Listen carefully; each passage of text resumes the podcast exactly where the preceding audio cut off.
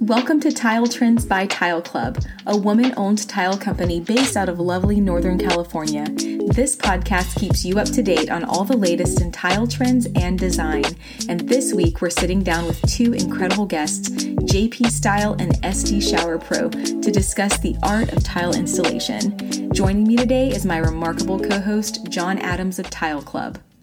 So excited to have you both here today. Uh, so let's jump into it. Jacob, uh, could you tell us a bit about your uh, tile contractor services? How long you've been in business? Maybe a little bit how it's changed from when uh, when your grandfather, your dad started till today? Like, how has the uh, shower installation business changed? Um, well, I'm a third generation tile contractor. I run my father's company. He started it in 1977, and also I have SD Shower Pros, which is which is specifically a only strictly shower company. But my dad's company specializes in track homes and also commercial. Um, but as far as the changes go, it's pretty drastic. The tiles have gotten much bigger and the grout joints have gotten much smaller. The tools have gotten much bigger and much more higher prices. So it's definitely changed quite a bit. So I remember back in the day in the 90s, the biggest tile that they ever installed was a 12 by 12. And I haven't installed a 12 by 12 in, I would say, about a decade. And then as far as,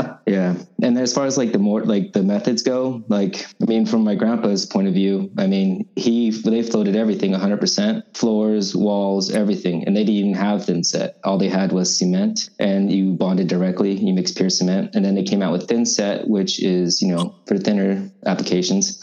And then you would mix it with, um, acrylic when you're using it to bonder to more harder surfaces. So there's a lot more a lot more to it, but now you have the pre-mixed thin sets that have the additives already in it. So things are they're trying to make things easier with coming out with a lot more products, and there's a lot more companies nowadays. Which it's t- the technology is really trying to catch up, but the tiles are getting bigger, so it's just there's a lot more tools out there.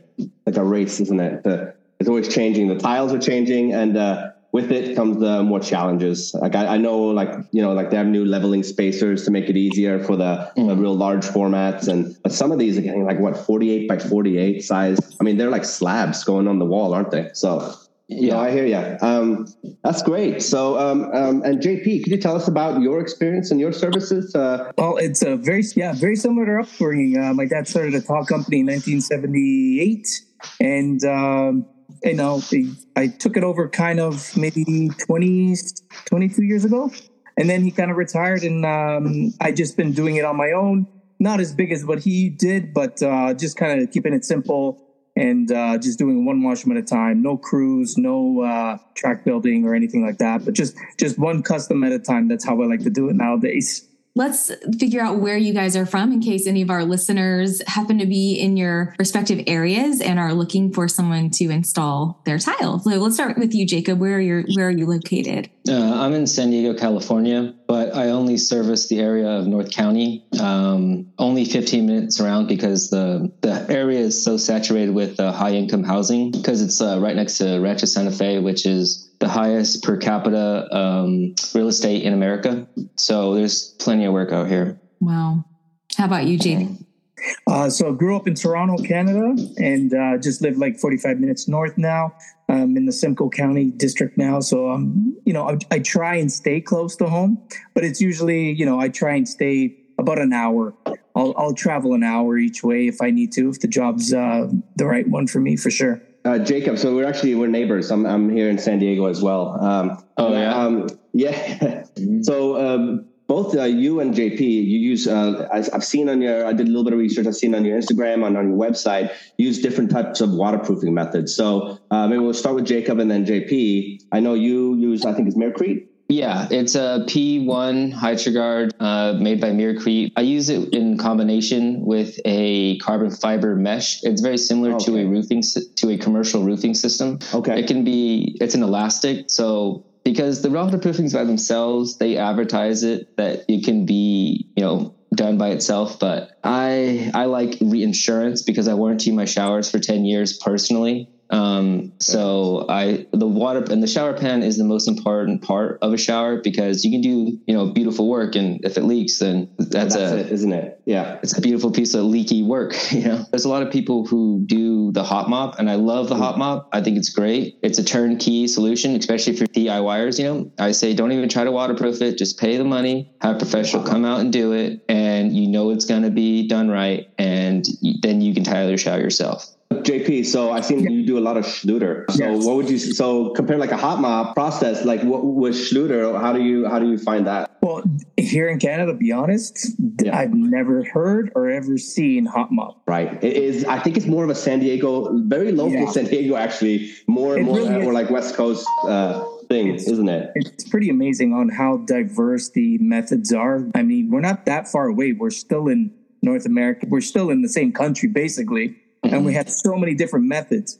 Um, in Canada, it's always been like a PVC liner, OD drain, and that was it. Dry pack and no waterproofing. Just that's it for a long time. And there's not really a lot of um, like there's no you don't have to pass uh, test. You don't have to get it inspected. And those are things like I think there's uh, some people trying to get that changed so we can all be on the same page, get everything done right, so nobody's getting um, bamboozled by bad contractors, right? Yes. Yeah, it's important, isn't it? So I, I know, like you know, uh, with the waterproof, I think it's one of the most. I mean, obviously, the most important things for the shower because especially if it's like on a second floor or anything like that, it can cause you know huge amounts of damage. And hot mop is like one of those true like uh, tested ways. It it, it Yeah. always works. It's very it's very solid. Um, and I, I worked with like Schluter and and different types of waterproofing systems. They they all kind of do the same things and they'll have different warranties. Some allow you to kind of tile a little bit faster than others, right? So you can Sure. you can do it and you can tile the same day kind of thing. So Yeah. should, you know some of these There's a lot of people. There's a lot of people that just you know they use a roll on, which is maybe Mm. they don't have uh, their hands don't like trowels that much. Maybe Mm. they don't like trowel work. It's a little bit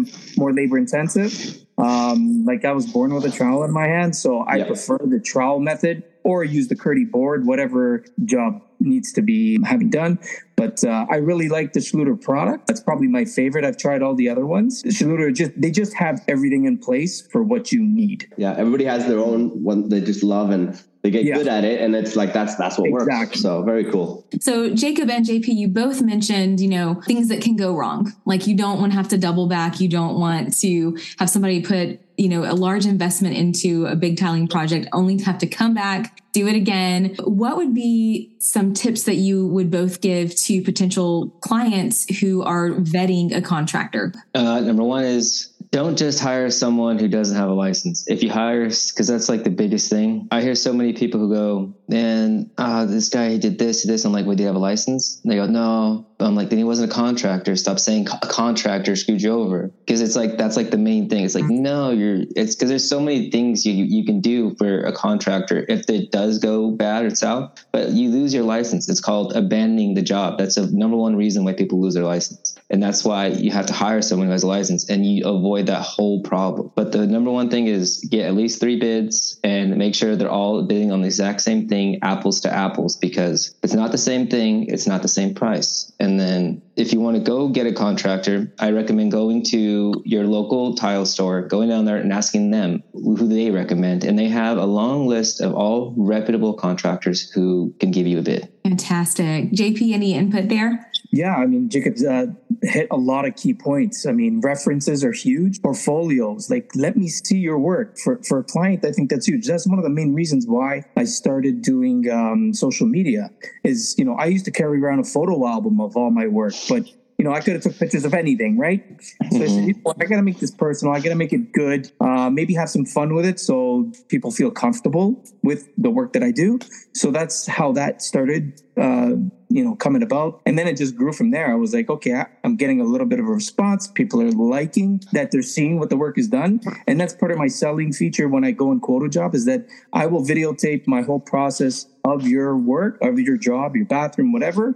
And you can watch it basically live as it happens. That's so awesome. Ah, that is cool. Yeah. yeah. I, you know, it's, I, I love kind of the purpose behind the social media marketing side of things, but also like what you see is what you get. And it's so cool to see both of your personalities shine through and you are building like this authenticity with your followers, you know, this belief in your products and your service and what you can offer. So kudos to both of you on that. It's, it's thanks. I appreciate that. Yeah, thank you. Yeah, the whole social media marketing thing that was um, honestly, I didn't, I didn't on um, with me being third generation. I have about there's about 20 contractors because I am Hispanic. I may not look it, but I am. So there's about 20 contractors in my immediate family: uh, tile contractors, general contractors, plumbing contractors, electrical contractors, you name it, and up 10 strictly just tile contractors. So there's quite a bit of us. So I started doing posting my work. So basically I could show my family what I do and stuff like that. And then I started, you know, getting more of a following, more of a following. And then I started realizing it's like one of the rare things that happens is you start at zero with a new customer is they just they don't know you it's not their fault that they don't trust you but it's and you don't blame them it's human nature and until they see it they don't believe it. But with social media, what it's done is they've actually been following me and they've seen it. And now the level of trust that people have in what I do, it's it's a, a level of trust I've never really experienced before, and I really love it. It's funny you say that. It's, it's, it's really true, isn't it? Because it's like I can look at uh, both both of you, Jacob and JP, go on your site, and I'm like, oh, they, these guys know exactly what they're doing. Like this, I would trust this guy hands down right now to to do anything. You know, it's shower related or tile related. So whereas you know, if I'm I'm looking for a contractor, you know, in a random place where I don't know anybody, it would be like, oh, you know, I'll be very wary. I'll be asking all the questions, and it's mm-hmm. like it's it would be very more like a um, that kind of conversation, trying to build that trust, isn't it? Yeah, yeah. You're always looking for those keys. Like you're seeing what kind of truck you drove in. Like, all right, right. what's that? T- yeah, yeah, it's true. I mean, there's a lot yeah. of contractors that just work out of their truck, and that's their mm-hmm. office, it's their their shop, that's their everything, right? And then there's other ones that have that have a shop and have a crew, and like it's uh, there's different different contracts for sure. But mm-hmm. uh, references are huge. If they come from huge. someone that you know reputable, like you said, uh, Jacob, like uh, your neighborhood tile store, they have a long list of guys that are in there every day, and good guys and bad guys. So you know, it, it's just playing off what people know, what people can tell you about certain people. I guess you could say. Yeah. Yeah, and also a really big one is Yelp. Ah, Yelp yeah. works pretty darn good as well. Yeah, it, it works really good for contractors because also too, I think Yelp kind of made um, contractors a little more um, customer service better because I saw it in my father. No offense to the guy, love him, but he's a little grumpy. Um, and it was like uh, he there was no ever really you couldn't write a review on someone, and he was like he was really good at what he did it and he was the best, but his customer service was kind of like he's a grumpy old Italian artist dude who was a half Hispanic, and he's like he got a little bit edge to him. You know, he was a, he'd be a little rude, like you know, a little rude sometimes. And I'm just like, no, Dad, we can't do that. We gotta be nice. They're gonna write a Yelp review. So it's like you know, it's like you got that always in the back of your head. You know, it's like yeah. sorry about that. I'll clear. Uh, it's like I, so I, I really like a lot of people don't like Yelp. I think Yelp's. I love Yelp. I think it's great. Yeah, you can't change the so old school generation. That's for sure. So, yeah. what advice yeah. would you uh, give to the aspiring tile installer out there? Like, what would you say to them? What's the what's my thing is uh, pure honesty. Just be honest with the client. What they need, what they would, uh, uh what they can expect um, you know, if you as a contractor see that there might be an extra charge because you might see a problem down the road, to, you might have to change as you're demoing or whatever. Just be honest with them. Don't tell them mm-hmm. after. Yeah. You know, so they're not getting that bill at the end and saying, "Yeah, I had to charge you five hundred dollars extra because uh, your wall was not plumb." Right. You know? Right. So just be open and honest. That's my like fail safe. I tell them right off the bat. Listen, this might be a problem. This might be a problem. Let's find the solution before we get too far. And that's like where that. that's where you can make or break the contractor client relationship. You know, they might not like it. They don't want to spend any more money. So that's when you have to be the honest person. Say, okay, you want it done right, but you don't want to pay for it. Okay, maybe this is not the job for me. It might be a problem, right? So mm-hmm. contractors contractors have to be wary as well, for sure. You have to vet your customers just like they're vetting the contractors. I mean, that's exactly. part of it. Definitely, that's really good advice. I really like that honesty and uh, communication Man, communication is the biggest deal. It's it's the more you, there's no such thing as over communicating with your customer. Also, what I like to do is uh, when I'm doing showers, there's often dry rot. So what I do is I and then also is write a contract of exactly what's going to be done, what area is going to be tiled, and list the type of tile you're using because we all know that different type and types of tiles take different times to install, and there's a lot of misconceptions that people so know what type of your tile you're going to be using beforehand. Don't give them a price and then they give then you show up and it's uh, you know 24 by 48 and they say well i thought it was bigger so it would cover more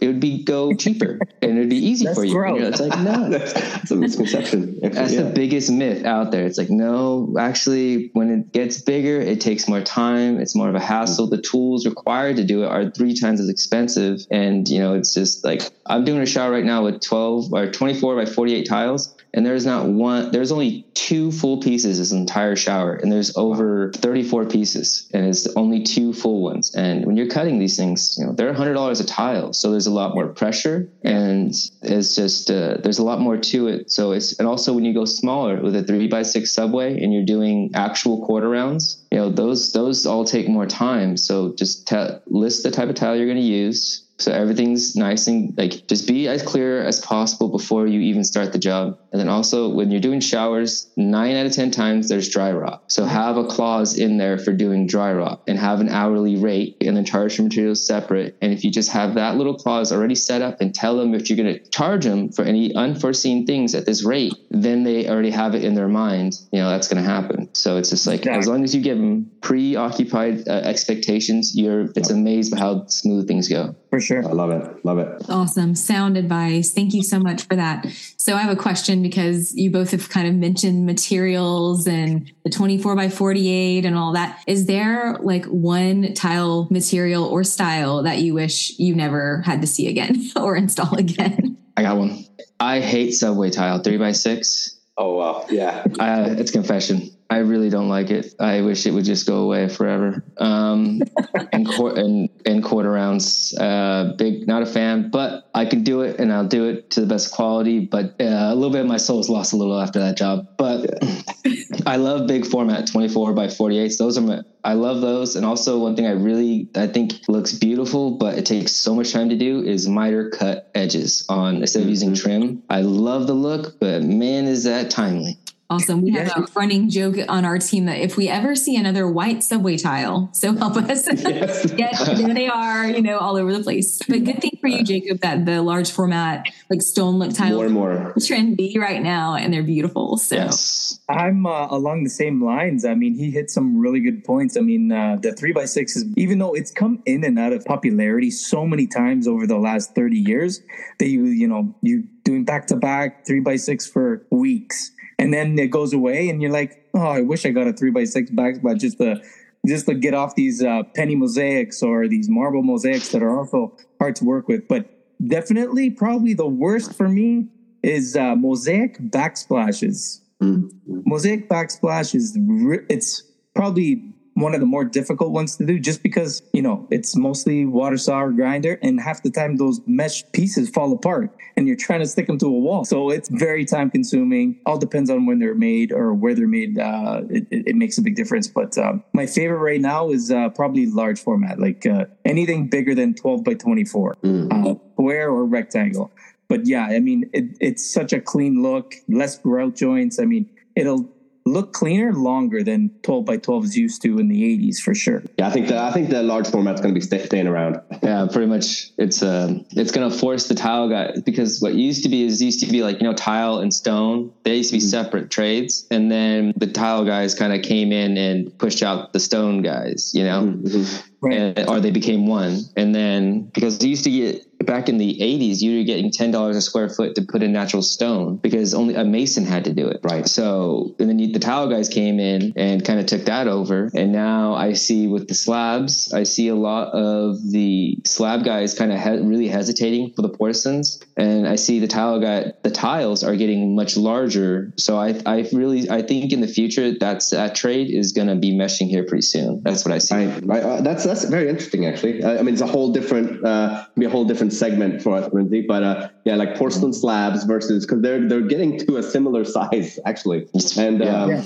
there there are some people that specialize just in porcelain fabrication on slabs, and they do an amazing job. So I think it, I think watch out for. Slabs are definitely harder to work with than let's mm-hmm. say natural stone, just because mm-hmm. natural stone, the granites, the marbles, there there's so much you can do with them in terms of finishing you can, you know, so many profiles on the edges on counters and stuff like that. Porcelain, you're almost forced to miter everything all the time. All miter, pretty much. You know, and that's and that's such a fine line of holding that grinder or the machine that does it. I mean, you have one chance, and yes. it could explode or it could get a chip or whatever. With the granite, you know, you could you could fill that chip. You can work with it, sand it out, or whatever. Right. So there's yeah, definitely very tricky. Good point. Good point. What would like be your three go to brands and types of tools that you just have to have for the perfect job? My favorite saw nowadays is the Rubi rail saw. I really love that. I think it's uh, the best rail saw on the market. And I've had other brands before, and they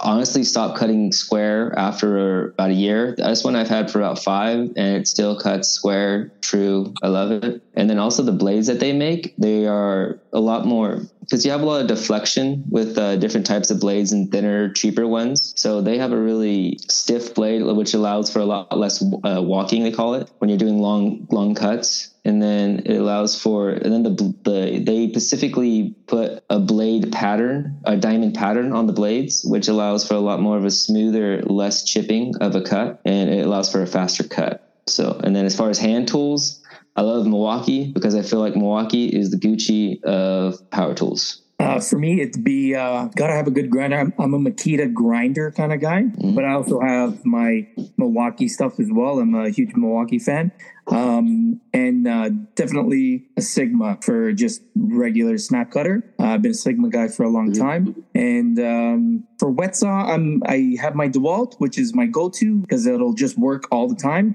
and it'll you know change the blade to different kind of stones it works pretty good all the time um, but yeah those would be my go-to's definitely yeah actually i was going to say is like um, you know it's impossible for um, one company to make the best of everything and i think that Absolutely. the makita as like makita grinders no one could touch them. No, that's I feel like no, no, one could touch them. They have these little tiny, um, they're miniature jackhammers for the Makitas. Those little smaller yeah. ones yeah, that one. That one is the best. But then you go to the bigger ones, and I feel like Bosch are the best jack. Exactly. So like uh, every okay. company, every company has their best of everything. But I feel like for your like your battery operated tools and your your tool bags and the carrot pack outs, like that's oh, yeah. that's what I meant by Milwaukee. Yeah yeah, you look pretty cool when you walk in with that pack out. You're like, oh, that oh yeah, for sure, for sure. It's not um, it's not by accident that they're they're in Ferrari colors too. Like I'm a Ferrari fan, but anyway. oh, yeah, yeah. Uh, I think it's the Rubi what 250 you have right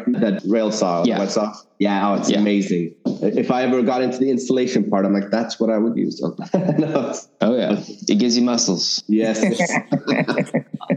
Uh, it was great having you guys. Thank you so much. You've uh, you've been really good. So it's it's been a great conversation. I feel. So. Yes, yeah. thank you for the invitation. Yeah, yeah, thanks for having us. Thank you guys so much.